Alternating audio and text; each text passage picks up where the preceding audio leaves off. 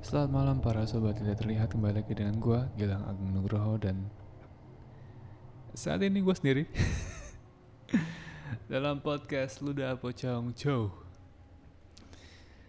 Perlu kalian ketahui, woi, sombong sedikit, bahwasanya eh, setelah hiatus sekian lama akhirnya Luda Pocong mempunyai audio yang cukup desain, yang cukup layak untuk bisa menjadi untuk bisa disebut sebagai podcaster. Ya nggak sih ada kuali, ada kualifikasinya nggak sih? Kualifi- kualifikasi podcaster tuh mesti punya mic yang bagus. Nggak gua ngarang aja. Anjir siapa yang nentuin kayak gitu. Em, eh, gimana kabarnya kalian semua? Waduh, gimana kabar lagi? Eh, iya cukup lama banget udah pocong hiatus. Eh, gua sama Adit lagi ada kerjaan. Bukan eh, alhamdulillah di masa corona ini eh, kita masih dapat kerjaan. Dan ditambah lagi kerjaannya juga gue masih menyesuaikan dengan kerjaan kerjaan gue dan Adit juga jam kerjanya tidak menentu. Jadi eh kayak gue pernah cerita kalau misalkan Adit tuh ini apa namanya yang jualan tanah atau Adit sendiri pernah cerita gitu kan yang jualan-jualan tanah. Jadi liburnya juga nggak nentu bahkan kemarin cerita kalau misalkan eh ya dia cukup bingung dengan tempat kerjanya. Bukan bingung sih tapi dia kayak homesick karena sekarang dia lagi di Bogor. eh homesick pengen balik ke pengen balik ke Jogja. Eh tapi gua nggak tahu nih kalau misalkan ini boleh cerita apa enggak. Kayak boleh deh. Balik ke Jogja soalnya katanya eh, dia informasi yang dapatkan cuman ditempatkan di Bogor cuma sementara terus tiba-tiba atasannya ngasih tahu kayak kalau bahwasannya dia bakal ditempatkan di Bogor untuk waktu yang sepertinya cukup lama. eh positif poinnya adalah gue bisa jadi ini eh, record bareng sama Adit. Kalau weekend gitu kan gue bisa main ke Bogor dan tempatnya cukup dekat kok. Eh nggak dekat-dekat amat sih. Eh Bogor kan jauh ya Bogor Pamulang. Tapi eh, jauhnya masih bisa ditempuh. Oke, em, apa lagi ya? Oh iya makasih buat para sobat tidak terlihat. Gue kemarin terharu karena ini, bukan terharu sih, gue kayak wah overwhelming dengan eh, respon respon kalian di respon kalian dari stories Lucong yang terakhir. Nah, eh, stories Lucong yang terakhir tuh kan ngupload ini kan ya, apa namanya gambar yang misalkan di atas eh, eh, tempat fa- tempat favorit Mbak Kunti itu di atas lemari yang kosong jadi ya begitulah eh, trivia hantu. Eh, terus kalian pada balas eh gimana eh lucung gimana? Waduh nggak upload upload lagi. Gue gue tuh kayak wah gila ya masih ada beberapa eh, orang yang menantikan kembalinya lucong eh mengudarinya kembali lucong gue makasih banget. Uh, gue dan Adit terkhususnya makasih banget buat uh, para sobat tidak terlihat. Dan juga Mincuh yang uh, dan juga Mincuh terima kasih sekali. Masih mau menjadi admin masih mau mengurusi bagus sekali anda ini. Oke em, gimana kalian? Sehat semua ya? Insya Allah sehat semua eh Jakarta Jakarta juga ya Iya, ini mungkin ya karena efek ini dari eh, banyak ya rapid test, jadi yang kayaknya emang makin nambah, tapi kitanya aja yang rada parno. Tapi yang bi- yang menjadikan yang menjadi yang membuat kita jadi lebih parno adalah eh, ini nih apa namanya eh sikapnya pemerintah ma- menangani COVID ini kita juga rada wadaw. Tapi dibandingkan dengan ini ya kemarin BBC itu gue lihat di Twitter eh, ngecover eh, eh di Yaman apa di mana? ya? Di Yaman kalau nggak salah. Jadi BBC itu ke Yaman terus cari tahu soalnya kan eh, dari out outbreak pertama sampai sekarang tuh Yaman cuma ngasih tahu ah, cuma cuman baru ada empat kor- korban COVID. Dan paling lucunya tuh pas ini apa namanya kan eh, reporternya kan cewek terus dia ke pasar terus dari pasar tuh dia dia, dia nanya- nanya-nanya gitu eh kalian tahu tentang covid nggak? Tahu tentang gejalanya nggak? Gejalanya tuh eh, kalian gejala awal tuh uh, indera penciuman kalian tuh nggak berfungsi. Terus ada orang yang bilang oh iya tuh gue juga kayak gitu In, uh, gue nggak bisa ngecap sama nggak nggak bisa lidah gue kayak mati rasa sama pernapasan gue rada rada keganggu. Terus kayak gue kayak well. Tapi nggak tahu ya aduh. It's getting worse man. It's getting worse. Um, tadi juga gue lihat di kumparan news ada katanya ada outbreak lagi di Cina tapi gue nggak tahu itu kabarnya gimana soalnya itu katanya virusnya dari dua tahun lalu tapi kenapa tapi nggak tahu ya soalnya portal berita lagi gembar-gembor gitu apa namanya ngabarin manas-manasin berita tentang covid ini bisa jadi itu cuman kayak virus biasa aja tapi karena momennya kayak gini kita dibuat panik. Ya semoga kalian uh, ini ya jaga kesehatan terus menerapkan aturan yang sudah diberikan oleh pemerintah. Dan mana ya? Ya mana ya? Ya begitulah pokoknya. Semoga covid ini cepat berakhir. Semoga kita bisa beraktivitas uh, kembali seperti sedia kala. Walaupun gue sendiri rada pesimis sih tapi ya setidaknya masih ada harapan lah. Oke okay, um, kemarin gue udah bilang mincuh kemarin ngasih tau gue ngasih tau ke kalian kan kalau gue pengen baca baca cerita doang. Um, baca-bacain cerita soalnya gue ngeliat emailnya Lucung lumayan numpuk sih ini dan ada dan dari beberapa serem gas yang pernah kita kita bawakan ada beberapa yang gue lihat di sini yang belum kita bawakan bahkan dari ada yang 2019 gitu gila uh, sorry banget nih ada Mas Gusta Gustiantoro Robi uh, maka dari itu sebagai permintaan maaf gue pengen bacain email-email dari kalian uh, se sejauh yang gue bisa sebanyak yang gue sejauh sebanyak yang gue bisa oke okay. kalau gitu kita mulai sesi eh gue belum ngasih tahu. Gue bisa kan dan kali ini kita berada dalam serem. Gak sih. Kalau serem bilang serem. Kalau enggak sih ya kirimin cerita terseram kalian. Kita mulai dari cerita Mas Gustiantoro Robi. Ini dikirim tanggal 17 Juni 2019 jam 23.46 sorry ya mas. Baru bisa kebaca sekarang. Eh by the way mas Gustiantoro Robi ini kalau nggak salah punya channel apa podcast ya? Karena karena karena habis channel. Coba kita cari.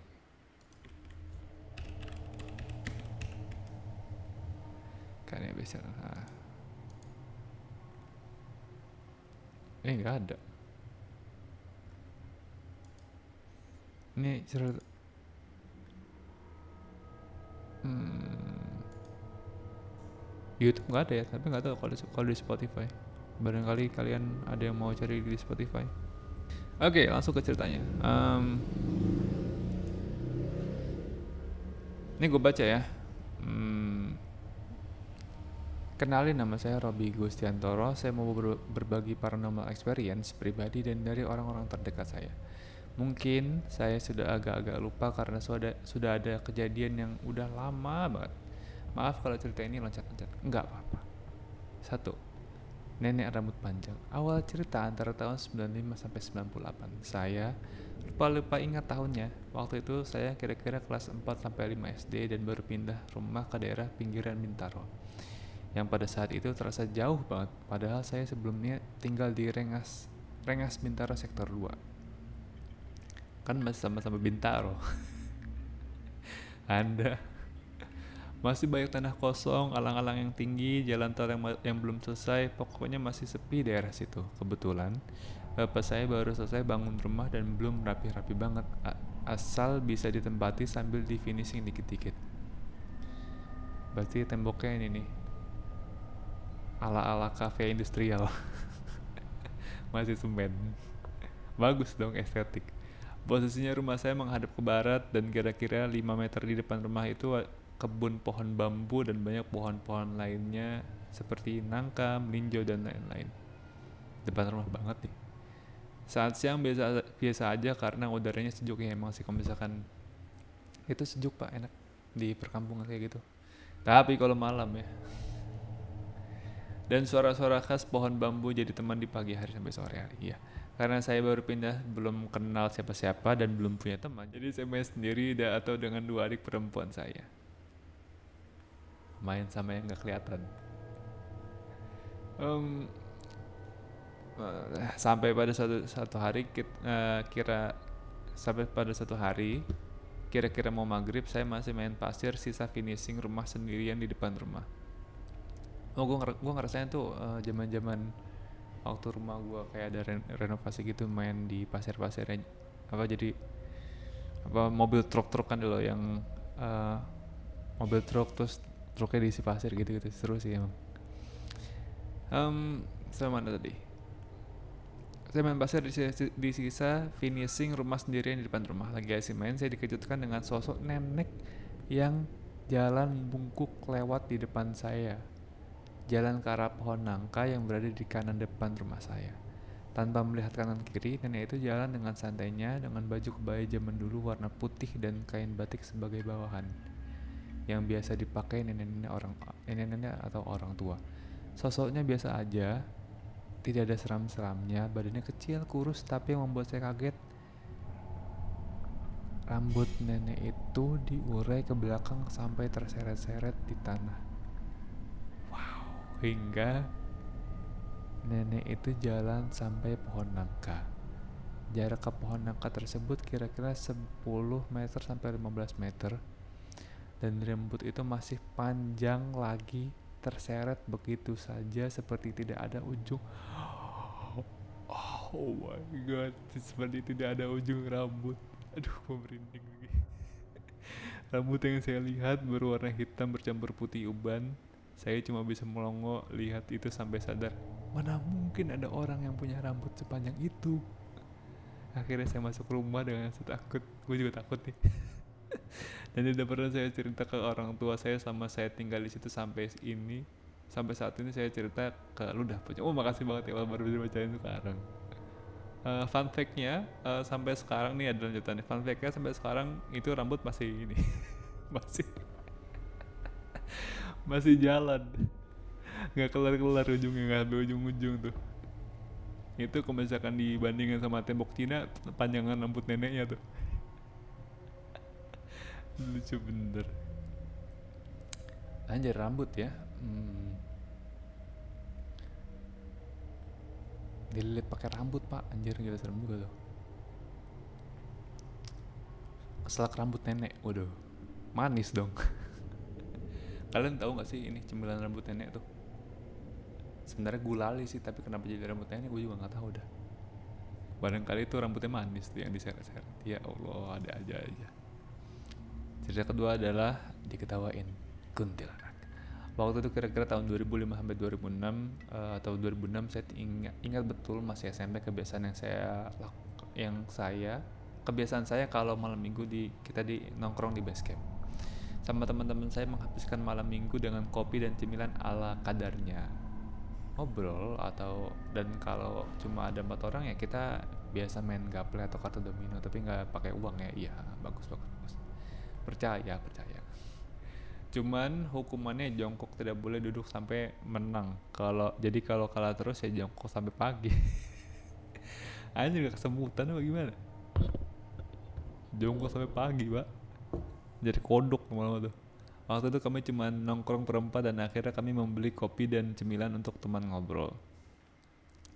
Salah satu dari, salah satu dari teman saya bilang eh kita main domino yuk yang kalian nongkrong eh, kan kalian lagi nongkrong gimana dah akhirnya kita main lah uh, hingga tidak hingga tidak terasa su uh, sudah jam setengah satu malam tumben sekali malam minggu waktu itu di base camp sepi cuma ada kami berempat yang nongkrong di situ so, jadi suasananya di sekitar juga sepi. Jadi gini, saya ceritakan sedikit suasana basecamp ya. Basecamp kita itu garasi mobil salah satu teman saya yang ada di kamarnya.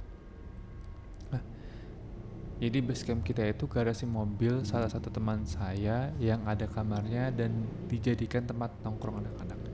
Di samping kamar itu ada kebun banyak. Di samping kamar itu ada kebun banyak. Oh di samping komanya gimana sih? Di samping kamar itu ada ada kebun banyak banget pohon-pohon besar di sana dan pohon-pohon dan pohon ada ada pohon rambutan, pohon mangga, pohon karet dan rumah teman saya di depan dan di kiri base camp dan rumah teman saya di depan dan di kiri base camp. Waktu kita asik ma waktu kita asik main tiba-tiba dari samping base camp terdengar suara kuntil lagi tawa dengan asiknya. Wow. Kira aduh lumayan lama lagi. Kira-kira durasinya 5 3 sampai 5 detik. Saya dengar dengan jelas tetap uh, tapi saya diam saja karena nanti teman saya pada takut kalau sampai saya cerita. Tidak lama tidak lama tidak lama terdengar lagi suara itu. Tapi yang kedua ini suaranya seperti jalan ke arah base camp gitu ya Allah. suaranya seperti jalan ke arah base camp kita. Kita berempat yang tadinya ketawa-tawa tiba-tiba sen senyap saling lirik-lirikan dan salah satu teman kita bilang pulang aja yuk. dan kita menjawab ayo udah udah nggak nggak bagus suasana suasana ini akhirnya kita pulang dengan cara uh, saling antar. Karena dua teman yang lain rumahnya beda jalur dengan saya. Dan saya saya dan satu teman saya uh, tetangga jadi bisa pulang bareng. Bagus bagus bagus. Bro mendekat bro. Eh, gimana emang kayak gitu pak suasananya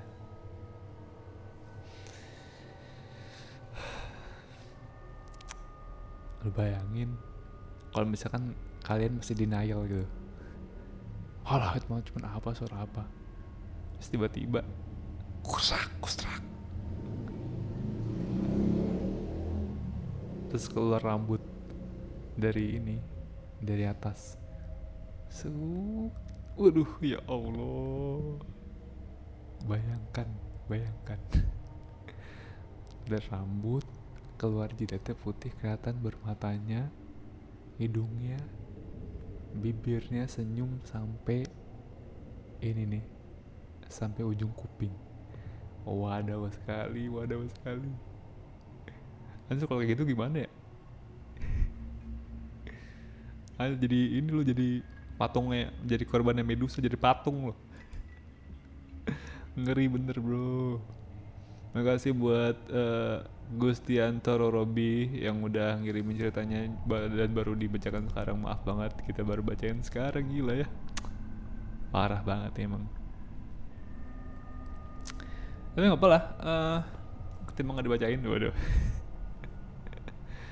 Oke okay, cerita berikutnya dari Arif Fadila uh, judulnya Mbak Putih yang Jatuh Cinta.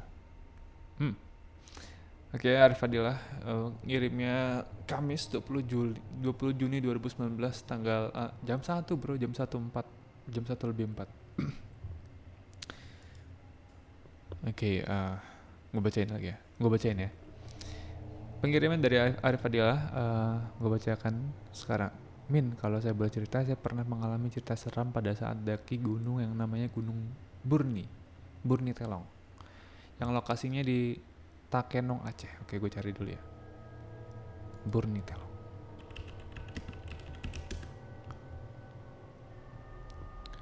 Hmm. Aceh ya bener. Hmm. Cerita, gue cari coba cerita seram.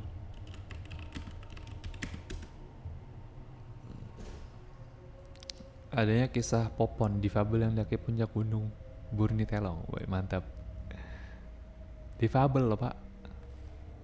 Nggak ada ya. Baru kamu kali yang ngalamin. Kejadian ini kami ber berenam pergi mendaki secara tiba-tiba. Aja tiba-tiba loh. Besok misalkan yang mendaki secara tiba-tiba gini nih anak mapal banget. Soalnya udah siap aja gitu. Nah, kalau misalkan yang masih newbie kan kalau misalnya mau mendaki gitu mesti persiapan seminggu sebelum lah atau ataupun dua minggu sebelum. Ini mendaki. Tiba-tiba pak anjir. Seolah-olah uh, ke mana-mana kalian tuh bawa tas carrier jadi hmm, bosen nih daki wah let's go. Tinggal berangkat. Ke mana mau ke mana mana bawa tas carrier. Dari Lok Sumawai ke Take Takengon. Takengon. Eh sorry kalau misalkan gue ngucapin salah. Takengon uh, kira-kira dua uh, kira-kira 4 jam. Kami itu berangkat pukul jam 12 malam. Waktunya waktunya itu kan tanggal 6 tanggal 6 bulan 3 2016 berenam oh lu mau ini apa tanggal-tanggal mistis gitu. Tanggal 6 bulan 3 2016 berenam oke okay, oke okay. boleh juga ada. Macam macam nomor togel kurasa. Iya iya iya. Jadi kan sepanjang eh mungkin perjalanan kalian tuh bisa jadi pak perjalanan kalian tuh perjalanan mistis. Tapi kalian baru sadar setelah setelah ini menyelesaikan perjalanan. Jadi kan sepanjang perjalanan kami mengalami kejadian aneh seperti melihat kuntilanak yang terbang. Wah Allah sepanjang perjalanan. Sepanjang perjalanan lu anjir. Seperti melihat kuntilanak yang terbang di atas jembatan yang lihat itu teman saya seperti melihat kuntilanak yang terbang di atas jembatan yang lihat itu teman saya dua orang yang namanya Tole sama Riau Tole kami anggap itu biasa biasa terjadi karena sering kejadian di jembatan itu nama jembatannya Enang-Enang kalau diartikan itu perempuan-perempuan kami sampai di kaki gunung jam 5 pagi, kami pun melapor kepada ketua pemuda yang mengatur kegiatan kepemudaan kalau di Aceh tidak ada kuncen. Oke. Okay. Jadi kalau mau mendaki gunung harus melapor ke ketua pemuda. Lokasi di situ sangat dingin. Karena nggak tahan dinginnya ada mobil ketua pemuda. Pas kucek nggak dikunci dong. Kesempatan nyari kehangatan oh oke. Okay. kesempatan nyari kehangatan dalam mobil. Kira-kira kami berlima masuk ke dalam mobil itu. Pas hari mulai terang kami langsung mendaki. Pas sampai di pos 3 kami kan meletakkan barang dan memasang tenda. Karena di pos 3 tempat berkemah setiap pendaki saya belum pernah melihat langsung kata-kata orang yang pernah mendaki eh saya belum pernah melihat langsung kata-kata orang yang pernah mendaki gunung ini di pos 3 itu terbilang angker karena kalau sembarangan bercakap atau bertingkah atau bertingkah aneh pasti langsung kemasukan. Puh, serem juga anjir. Ada yang pernah bilang ke saya katanya di situ ada makam orang ada makam orang zaman di sekitar situ. Ada yang pernah bilang ke saya katanya di situ ada makam orang zaman di sekitar orang zaman orang zaman dulu kali. Enggak ada ini.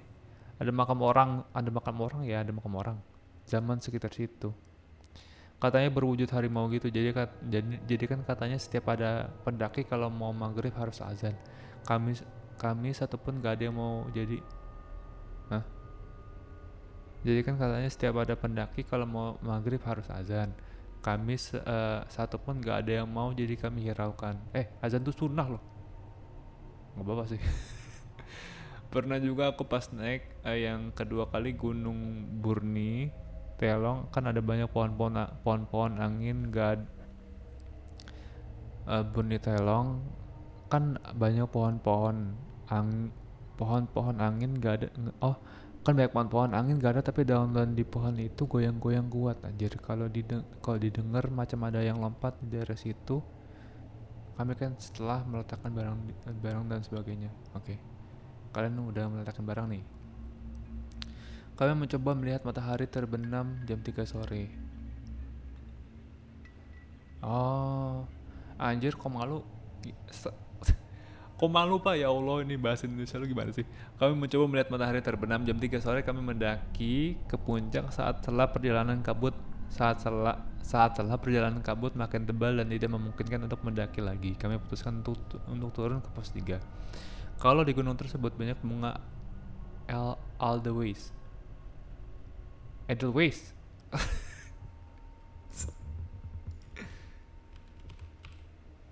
Edelweiss pak Ya Allah. Aldeways apaan?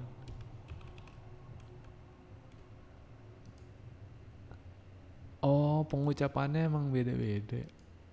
Sorry sorry sorry gue kira. Tapi biasanya soalnya gue dengernya Edelweiss Hmm.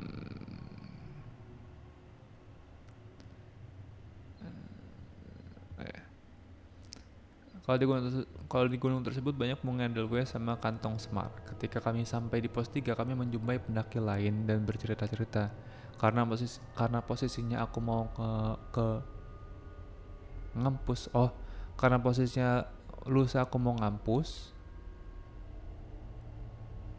Ku bilang ke kawan-kawan untuk turun. Kami pun membereskan perlengkapan lagi lagi dan langsung turun.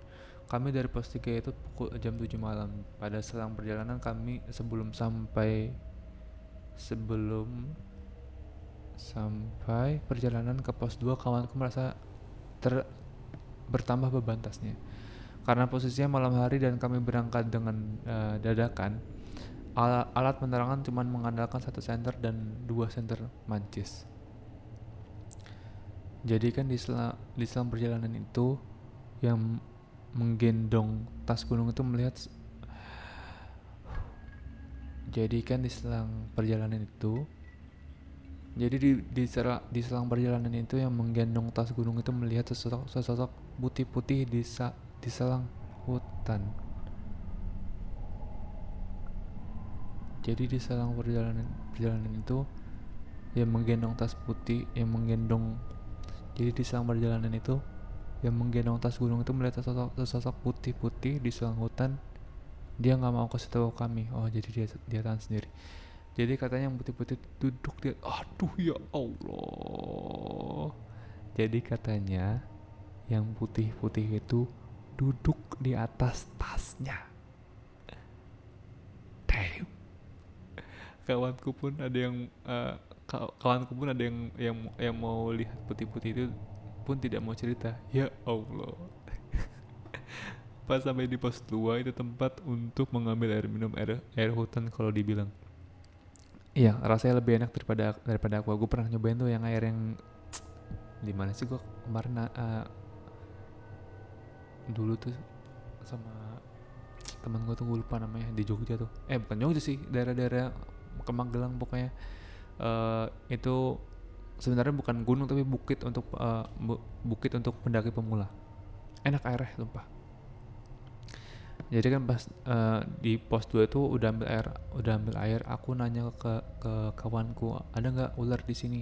Langsung dimarahin aku, tak tak selang waktu tak selang waktu pas mau turun ke pos 1 setelah 10 meter dari pos 2 aku ter, ter- terjatuh tiba-tiba.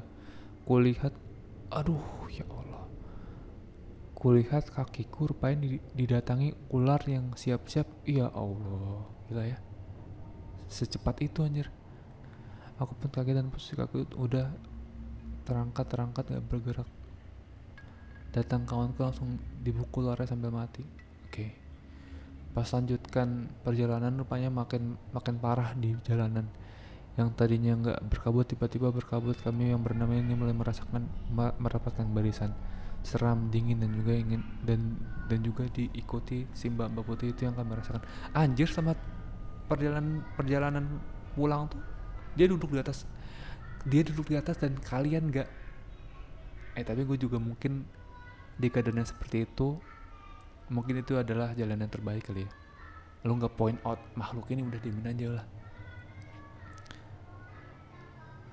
Terus kan eh seram dingin dan juga diikuti si mbak mbak putih yang itu yang kami rasakan.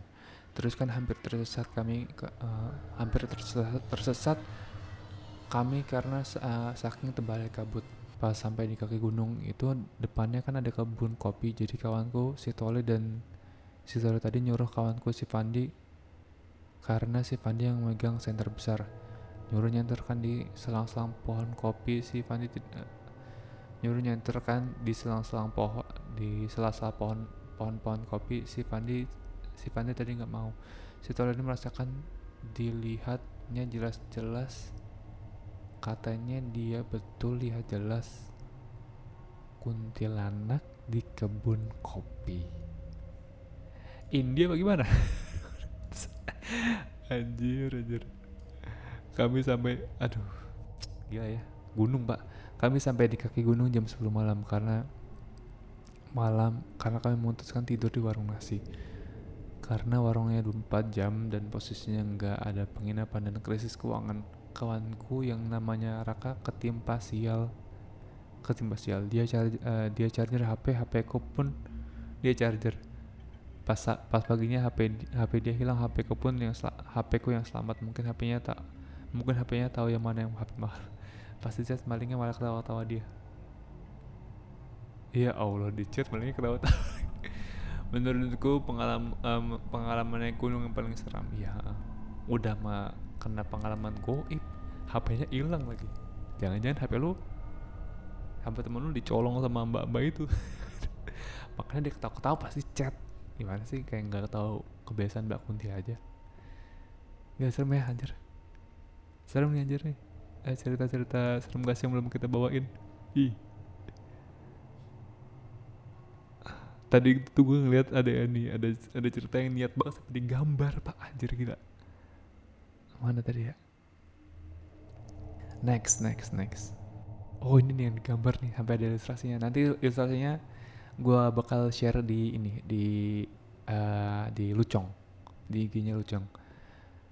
Uh, subjeknya submit cerita be, uh, bilik pocong. Belik. Tapi ini uh, dibacanya bilik. Anjir soto banget gue dari baju mas oke. okay. Iqbal ta halo saya suka podcast kalian. Terima kasih. Kan uh, kenalin anak Iqbal dari baju mas halo selamat kenal Iqbal. Bicara tentang pocong. Enteng banget ngomongnya. Bicara tentang pocong anda punya cerita tentang makhluk imut yang imut. Bagus banget. Dan makhluk imut yang dibungkus kain putih itu di kampung aneh ada sebuah uh, pekuburan yang panjang melintang di bagian selatan kampung. Dari ujung ke ujung bisa dibilang kuburan itu kayak bumper belalangnya kampung. Kam, uh, bam, kayak bumper belalangnya kampung aneh. Kurang lebih dari kurang lebih ada 200 meteran lah. Nah uh, oh ini ada ilustrasinya bagus banget sumpah. Nanti gua share di itu deh.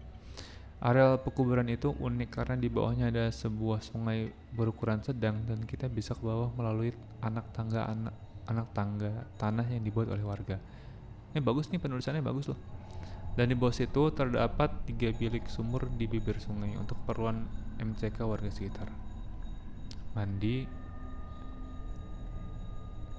cebok kencing. Jadi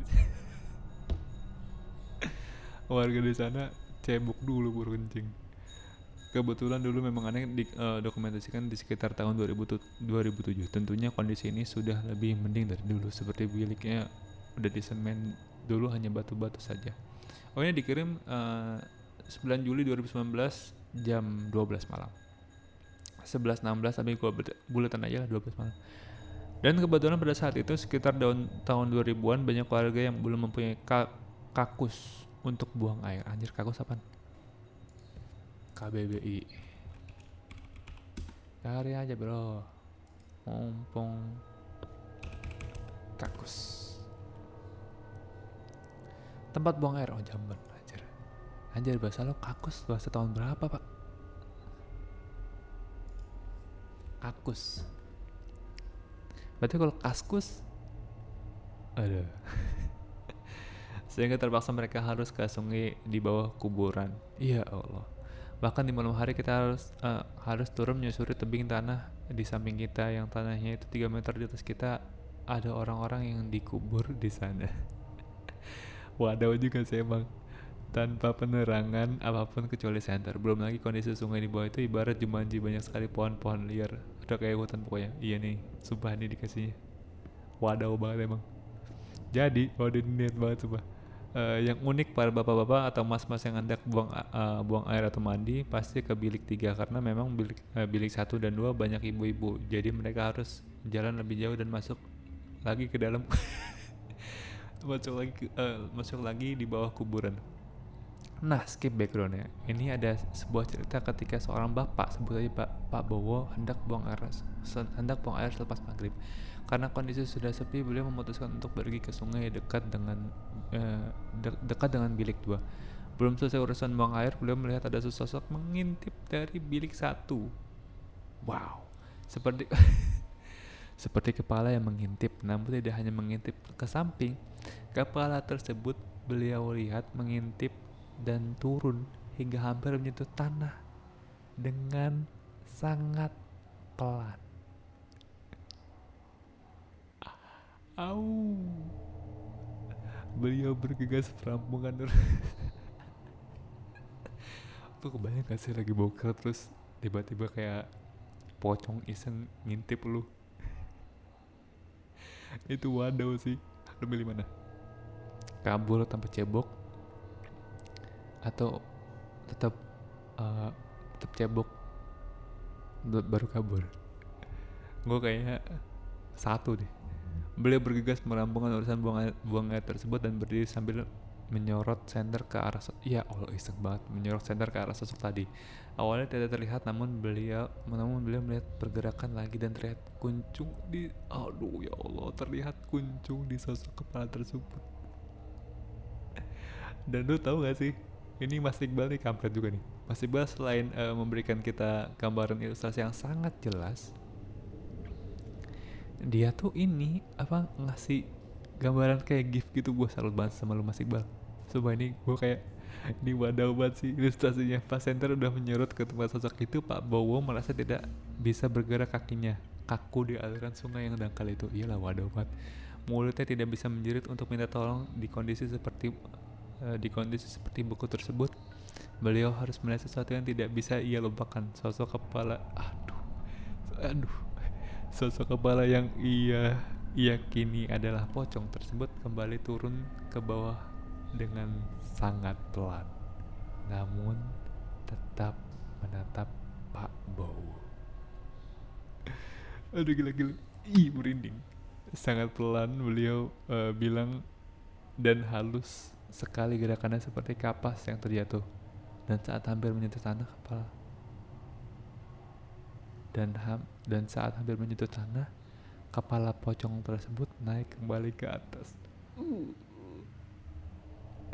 Lo tau gak sih pas gue mendengar kata halus, pocongnya 60 fps. 60 fps 4K anjir. Pocongnya PS4 Pro. Terus menyentuh gitu naik lagi ke atas aja elevator di saat itulah Pak Bowo langsung dapat bergerak dan lari menuju menuju at, menuju, menuju atas. Aduh ya Allah, yang artinya melewati pocong tersebut. Sembari sosok itu masih melakukan hal yang tadi terus menerus ke atas dan ke bawah, ke atas dan ke bawah. Saat beliau melewatinya, dia melihat tubuh sosok tersebut meleng, aduh, melengkung dengan cara yang tidak normal untuk dapat melakukan gerakan tersebut bagian iya Allah lo tau gak sih aduh Mas Iqbal ngasih ilustrasi gak sih? Jadi lo tau gak sih? Uh, kan tiduran nih. Aduh kayak gimana ya? Oh kayak The Matrix. The Matrix kan uh, dia tuh mau jatuh gitu kan tapi kan kakinya napak. Lalu bayangin uh, pocong dari uh, posisi tidur, tiduran gitu kakinya ngapak tapi dia kayak urut berdiri tegak. Aduh kayak gue merinding banget bangsat. Uh, melewati dia mel uh, melihat tubuh sosok tersebut melengkung dengan cara yang tidak normal untuk dapat melakukan gerakan tersebut. Bagian kaki pocong tersebut masih tegap namun badannya dapat miring hingga hampir menyentuh tanah seperti tidak mempunyai tulang hingga gerakannya dapat menyerupai kapas. Saat itu mas saat itu masih rame-ramenya film jadi film. Oh saat itu masih rame-ramenya film Pocong Satu si Mumun dan itu adalah cerita masa kecil yang paling bikin traumatis dan real dan real yang aneh pernah curi dengar dari orang dewasa. Waktu itu waktu itu aneh masih SD jadi kebayangkan gimana membekasnya membekasnya tahu kalau pocong itu nggak lompat-lompat. Fun fact emang pocong gak lompat dia tuh terbang melayang. Yang setahu gue ya melayang kalau dia tuh. Tapi bisa melakukan hal itu ajar atraksi gitu pak uh, mungkin itu pocong yoga. Waduh. Jadi lentur gitu. Lo tau gak sih uh, ini oh, karakter di Street Fighter namanya Dalsim? Dia kan bisa melarin badannya itu mungkin pocong dalsim. So, uh, tapi bisa melakukan hal itu apalagi ditambah uh, atmosfer film jadi uh, film jadi pocong plus ditambah kaset VCD anak turaka yang ada di video siksa kubur itu ya traumatis emang. Anyway masih banyak cerita di di break tersebut. Belum. Iya Allah lu tau gak sih? Aduh Mas Iqbal gue peng gue harap lu dengerin podcast ini. Walaupun kita minta maaf minta maaf banget ya ini udah 2009 2020 udah mau udah udah mau habis 2020 tapi aduh gue pengen dong kita pengen dong ngedengerin ini belum eh, belum anyway masih banyak cerita di, di bilik tersebut. Belum dia tuh bilang ada cerita tentang teror pocong 5 meter di gerbang kuburan setinggi pohon kamboja. Ya Allah 5 meter pak.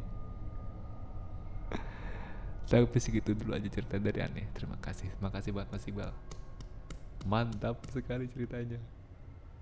Mantap sekali Mas Iqbal.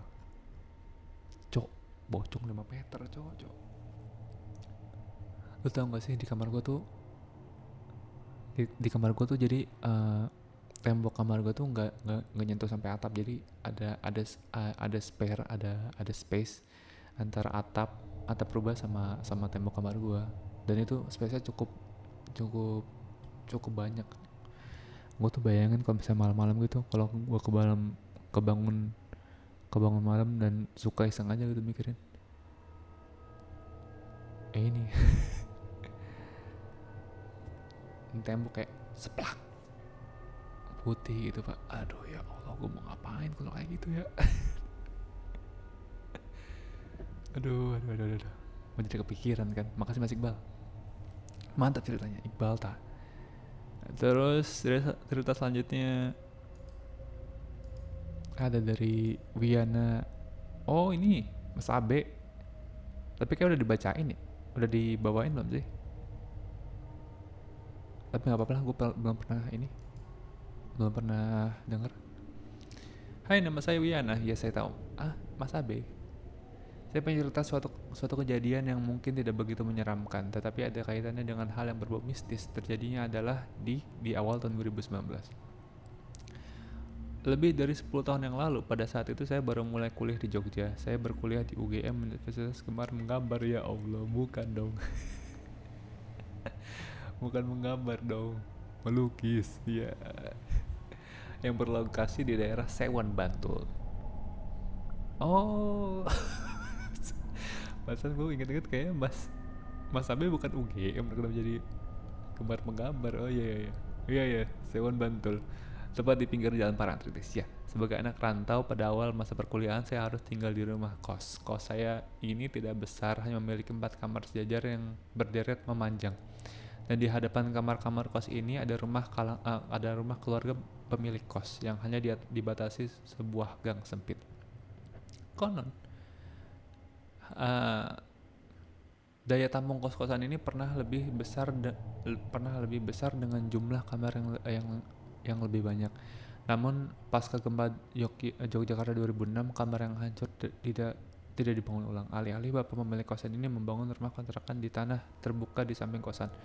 Kos saya ini kos saya ini kan kos kosan untuk laki-laki, namun penghuni rumah kontrakan ini adalah perempuan. Salah satu salah satunya adalah teman satu jurusan saya yang bernama Rini. Sementara penghuni lainnya adalah mahasiswi dari berbagai jurusan lainnya. Pada tahun 2009, suasana lingkungan ini sekitar suasana lingkungan di sekitar kampus itu sepi banget, tidak banyak fasilitas. Pilihan tempat makan sedikit, pencahayaan lingkungan minim dan aktivitas warga sekitar berakhir jauh lebih, berakhir jauh lebih cepat sebelum malam menjadi larut.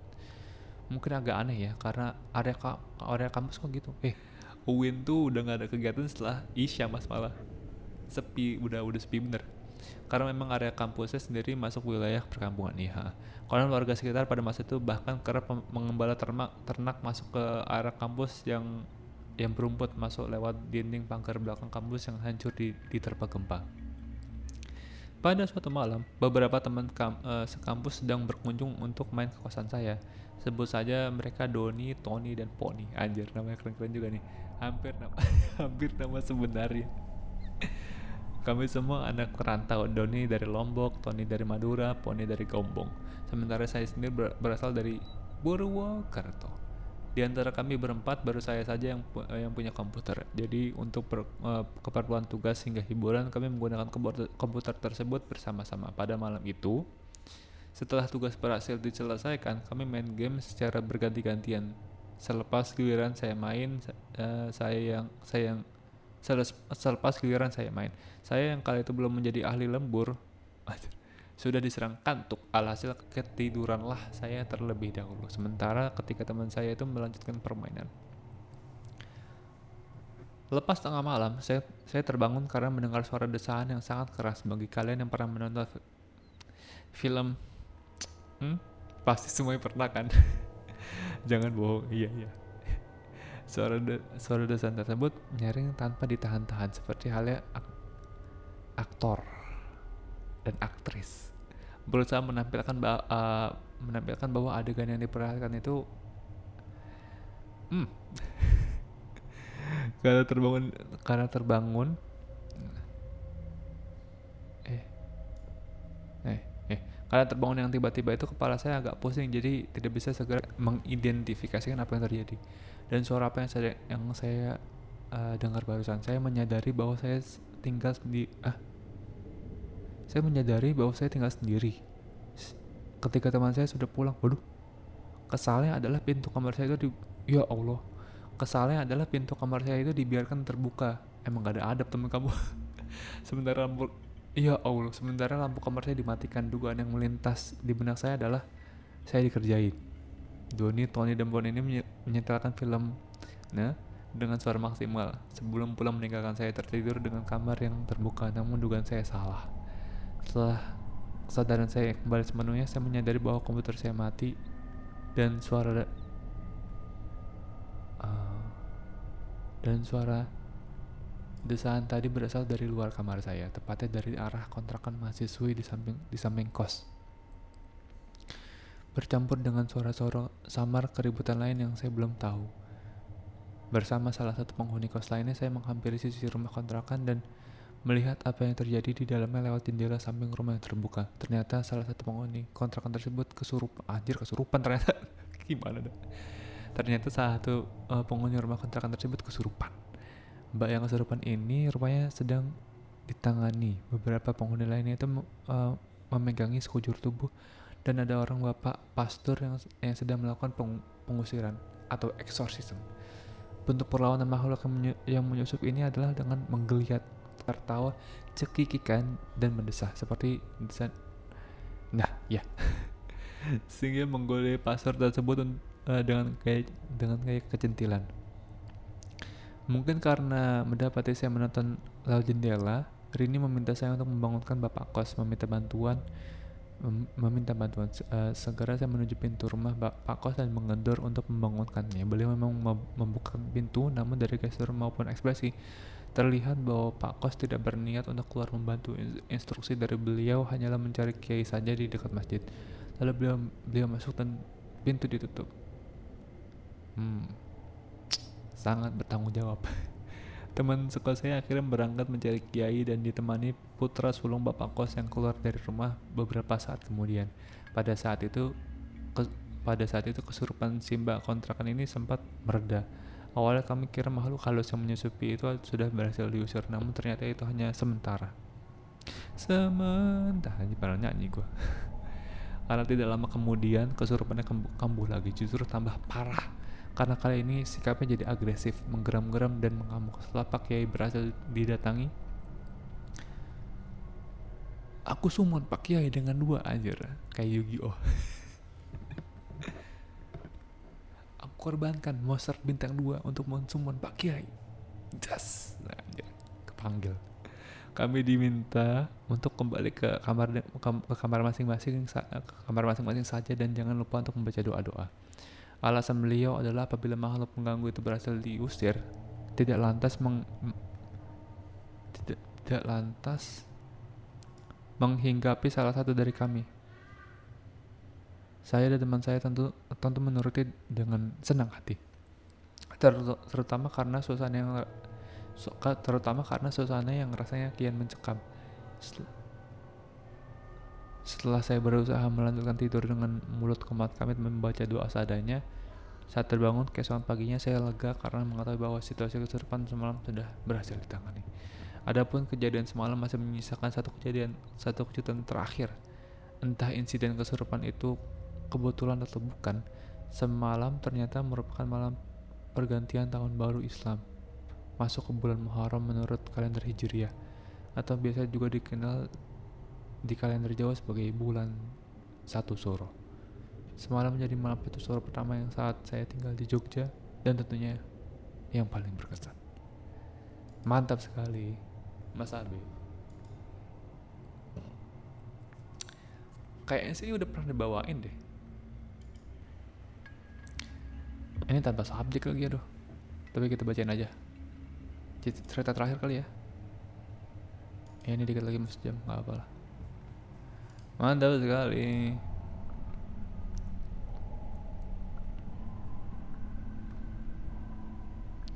Let's go. Uh, mana dari akhir? Nah, jadi kali ini gue mau kasih cerita yang sebenarnya waktu itu gue bener-bener lupa di waktu di, dibawain waktu kemarin gue main ke Lucong. Eh, ini Mbak Rina ya? Jadi sebelumnya kan gue pernah cerita dulu gue penakut banget dan sekarang udah mulai mendingan gak terlalu takut. Ya walaupun masih takut dikit-dikit lah. Haha. Latar waktu itu latar waktu cerita ini pas waktu gue masih SMK sekitar 2012 2013. Kayak Mbak Rina deh. Kayaknya. Eh. Apa eh, siapa kayak deh. Pokoknya pernah main lucung lah. Nggak jauh-jauh dari yang ada di grup lucung tuh. Begini alur susunan begini alur susunan ceritanya. Satu ketemu Mas K, Mrs K di Pasuruan Dua, diketawain Mrs. K di kamar atas. Cerita ini diganggu cowok kayaknya kayaknya dua di kamar depan dan seterusnya anjir banyak bener banyak bener nontonnya jadi waktu sampai apa apa raka jadi waktu eh bacain dulu lah jadi waktu SMK itu gue pernah ikut perkumpulan yang uh, sebagian dari anggotanya adalah anak anak-anak berkumpulan anak-anak indie home jadi waktu itu SMA aku pernah ikut perkumpulan yang, yang sebagian dari anggotanya adalah anak-anak di home nggak tahu di otak gua gathering indie home tuh lucu bener gathering indie home loh lucu banget tuh kenapa ya gathering indie home aduh lucu bener Nah, suatu saat uh, beberapa anggota perkumpulan ini tuh memutuskan untuk jalan-jalan ke sebuah gunung atau bukit. Kalau dibilang gunung juga itu nggak terlalu tinggi soalnya. Di daerah Bandung, wow. Waktu itu uh, pas puasa, sumpah gue juga nggak ngerti kenapa ada mistis-mistisnya di bulan puasa. Eh, bulan puasa tuh tidak berarti kalian gak diganggu ya. Bulan puasa tuh cuma kalian kalau pengertian setan di rantai itu kalau nggak salah hawa nafsu kalian tuh bisa terjaga, bisa terkontrol. Tapi mau dilepas atau tidaknya hawa, hawa nafsu itu itu hak kalian. Kalau nggak salah tafsirannya. Kalau nggak salah tuh dulu tuh ada yang ya ada yang cerita kelucung kalau salah. Jadi tuh dia tuh dia bawa cerita uh, pas bulan puasa main paket malam di warnet sama teman-temannya tiba-tiba keluar kunti dari bawah ini dari bawah meja warnet. Bangsat banget tiba-tiba muncul kunti dari bawah meja warnet. Tapi gue lupa aduh aduh gue seharusnya kita keep kontak sama orang-orang yang cerita-ceritanya kayak gitu ya. Aduh sorry sorry sorry. Uh, gue bakal jelasin dulu beberapa orang yang ikut waktu itu semua nama teman gue gue samarin ya nggak apa Mas Asep normal oke okay. Mas Bambang home Mbak Cucu home Mbak, Dina, Mbak Danila Riyadi Ya Allah, indie sekali. Ini dia dia bilang ya, iya indie sekali. Sampah. Normal, Mbak Elis normal, cungkring normal. Tapi keluarganya bokap sama adanya indie home. Nama mama kau, mama kau padahal dia pengen banget lihat begituan. oh jadi nggak nurun, bagus, bagus, bagus, bagus. Mungkin mental anda lemah, lemah mental. Dan gue Christian Grey. Jadi siapa sih Christian Grey? Gue nggak tahu bro.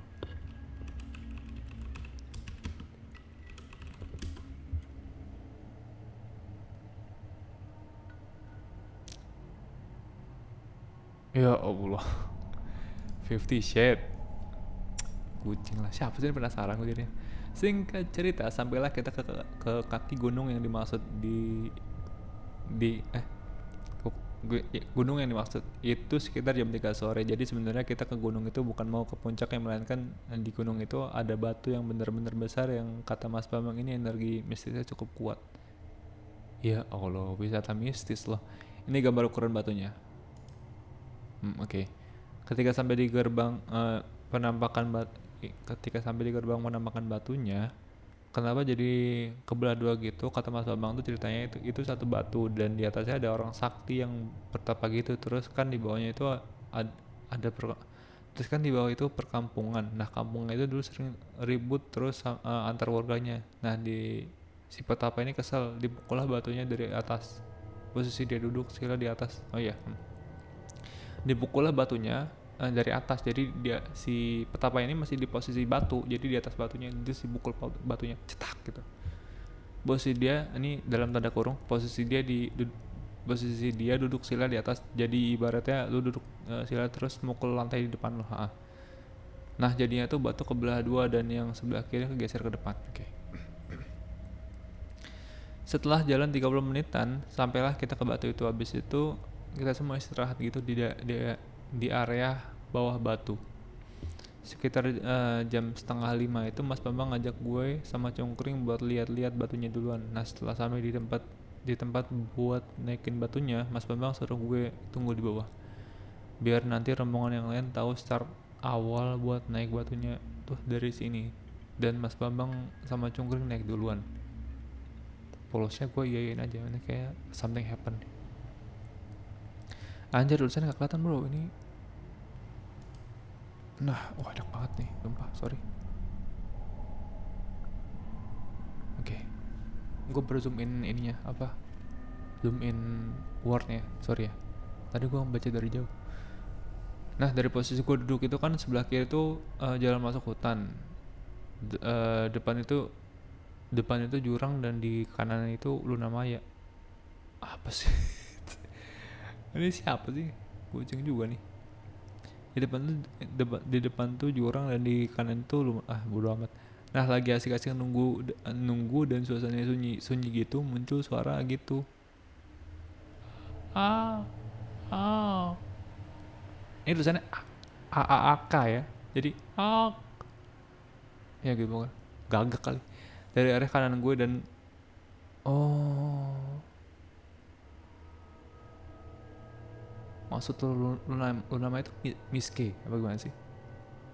Dari arah kanan gue dan sepersekian detik pas eh, yang kanan gue yang kanan suara beren suara yang eh gimana penulisan dari arah kanan gue dan se, uh, dan sepersekian detik pas yang kanan berhenti suara itu bunyi lagi dari hutan.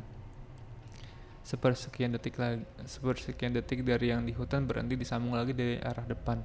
Masing-masing suaranya itu sekitar tiga detikan. Saking kagetnya dan gak sempat mikir sampai setiap awal suara muncul itu gue nengok lah ke setiap uh, arah sumber suara. Suara yang kiri tuh normal uh, eh, gue nengok kiri. Suara yang kanan tuh agak jauh di dalam hutan gue nengok ke kanan. Suara depan tuh agak keras dan kayak di depan muka muka gitu dan nengok ke depan. Untungnya cuma suara oh aduh iya juga ya. Untuk cuma suara pak. Di situ uh, eh, gue cuman bisa diem bingung mesti, mesti ngapain antara antara lo tau nggak apa? Listrik gue tiba-tiba ngedrop. Let's go let's go. Ayolah bro. Di situ gue cuman bisa diem bingung mesti ngapain antara antara gue antara gue ke bawah nyamperin teman-teman yang lain atau gue ke atas batu. Dan gak cuma sampai situ gue pas uh, dan gak cuma sampai situ pas gue bingung tuh nggak lama muncul suara uh, muncul lagi suara kayak suara macan geram gitu dari arah hutan. Mampus lah bodo amat gue akhirnya kabur ke teman teman-teman teman-temanku yang di bawah. Yang gue takutin sebenarnya takutnya itu macan beneran gitu loh ya iyalah. Konyol aja kan ada kalau ada macan kalau ada hutan terus. Konyol aja kan kalau ada macan yang keluar dari hutan terus gue cuma duduk diem. Macan punten a gue dan Luna Maya. Mangga. Ya. malah malah misi. Misi mas misi mas. Nih lu namanya siapa sih anjir? Dia tuh nggak nyantumin lu namanya temennya apa bukan. Gue takutnya lu namanya itu koda media apa gimana sih? Ngerti gue apa khayalan lu. Akhirnya gue dengan muka stay cool nutupin pucat ketemu teman lain di di bawah tapi nggak mau cerita apa apa apa terus apa apa terus langsung duduk gabung sama yang lain. Terus dengan santainya si mbak cucunya nanya ke gue kayak tahu apa yang gue alamin. Ngapa salah oh Faisal kucing lah. Hehe senyum tipis. Nggak apa-apa mbak. Hehe. Terus kita kayak udah sama-sama tahu dan gue udah tahu maksudnya kalau itu bukan sesuatu yang bahaya alias cuma diisengin diisengin gitu dan gue nggak nggak perlu dibahas lagi. Singkat cerita kita naik semua ke atas batu lalu turun dan ba balik ke rumah salah, salah satu teman kita di daerah deket situ sampai di rumah teman gue itu model rumah teman gue itu perumahan biasa yang kayak yang gak terlalu modern. Sampai di sana sekitar jam 7 malam. Selesai kita bersih bersih dan bercanda-canda asik gitu ber, selesai kita bersih bersih dan bercanda-canda berhubung masih suasana, suasana puasa sekitar jam 10 kita keluar buat cari makanan sahur. Sama sekalian iseng jalan lihat-lihat suasana. Semuanya keluar kecuali Mbak Danila sama Mbak Elis Elis Elis Elis yang tetap di rumah. Uh, sebelumnya gue kasih gambaran Denah nih Dina nih rumah dulu soalnya nanti ada hubungannya dengan kejadian yang dialami. Nih nanti gue kasih di postingan Instagram. Kalian bisa lihat di postingan Instagram lucung nanti. Ada kamar tidur kandang T-Rex tuh kamar tidur juga ada ini. Dapur ruang keluarga ini ada pokoknya oh ini meja kali kamar mandi ruang tamu oke okay. ada abu-abu ada abu-abu itu TV hijau itu sofa fokus sama posisi sofa yang panjang ya Oke. Okay. Dan merah itu karpet yang digelar buat tidur. Oke. Okay. Selesai dari acara makan, buat sahur, baliklah kita ke rumah dan kondisi rumah udah sepi karena Mbak Danila sama Mbak Alis udah tidur di ruang tengah. Lanjutlah kita ngobrol-ngobrol berhubung udah jam 12-an, beberapa dari kita tidur di kandang T-Rex. Hehe. Dari cungkring teman gue milih tidur di sofa panjang dengan posisi kaki di dekat pintu ke kamar mandi. Oke. Okay. Got it yang di sana masih uh, yang di sana Mas bangun itu ada gue sama Mas Bambang doang karena nunggu aja bentar lagi sahur tanpa gue sadar ternyata si Mbak Danila ini tidurnya matanya itu setengah buka gitu dan dan rada banyak gerak kayak orang yang pura-pura tidur tapi memerhatiin gerak-gerik kita berdua karena Mas Bambang udah tahu ada yang nggak beres dengan doi dari mulai kita balik dari eh, oh karena Mas Bambang udah tahu ada yang nggak beres dengan doi dari mulai kita balik cari makan dan ternyata si Mas Bambang ini sengaja nggak tidur niatnya mau nyel nyelesain ini ketika semua orang tidur. Oh. Kampret nih orang. Gue mulai nih kerjaan semua di diberiin tidur kecuali gue. Berhubungan uh, berhubung semua udah tidur barulah nih Mas Bambang beraksi kira-kira gini percakapannya sal bantuin gue yuk. Ah bantuin apaan? Udah ya gue udah ya nggak usah nggak usah pura-pura tidur. Sambil deketin sambil deket sambil deketin badannya lah badannya lah. Senyum sambil lirik ke kita. Aduh gue merinding. Faisal diem. Ngapain sih pakai masuk masuk ke badan teman saya?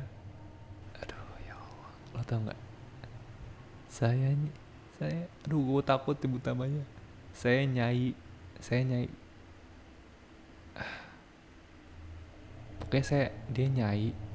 Saya cari Gucci pelan dan gue sih dengernya serem. Lo tau gue pusing sekarang?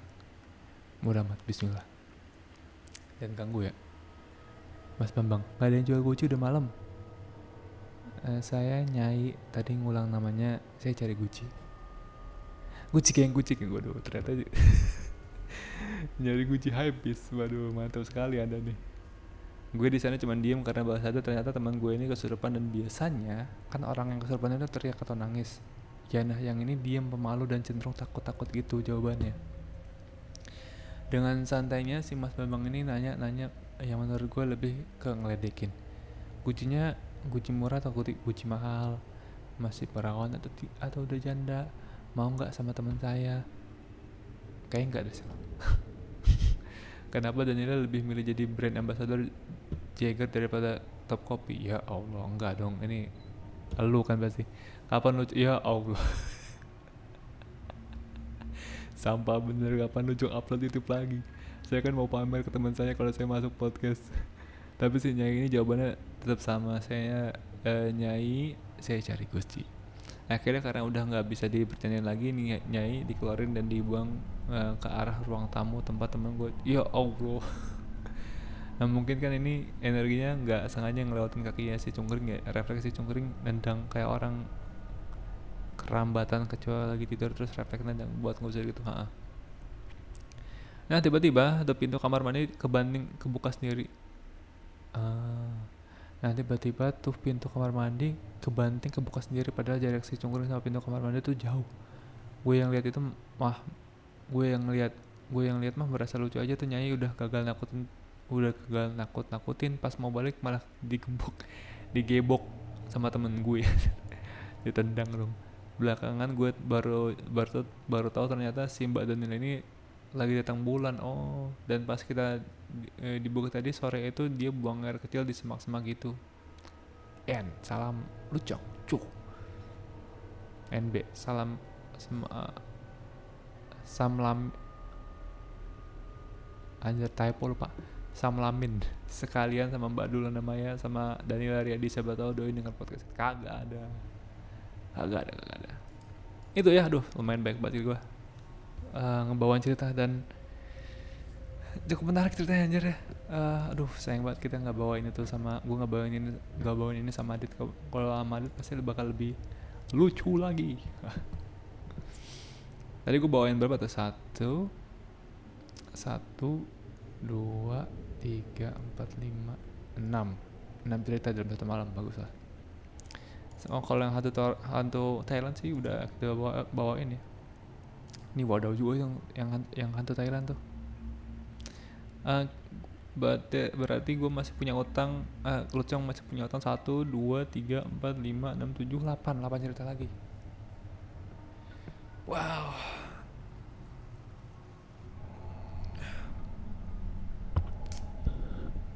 cukup menarik. Bukan cukup menarik cuma menarik baca cerita-cerita kalian. Gue harap gue bisa mendengarkan cerita kita harap kita uh, kita harap kita masih masih mendengarkan masih bisa mendengarkan cerita kalian yang lebih wadaw lagi tentunya dong yang lebih serem lagi. Uh, mohon maaf banget karena ya hayat saya lucung. Udah. Wadaw banget kelewatan lama tapi tidak kayak tidak selama hayatus berserk anjir bagi yang tahu manga dan terima kasih banget pada para sobat yang terlihat yang masih mau mendengarkan kita dan menunggu pod, uh, uploadan dari podcast Ludah Pocong. Makasih banget. Uh, gue nggak, gue tersanjung.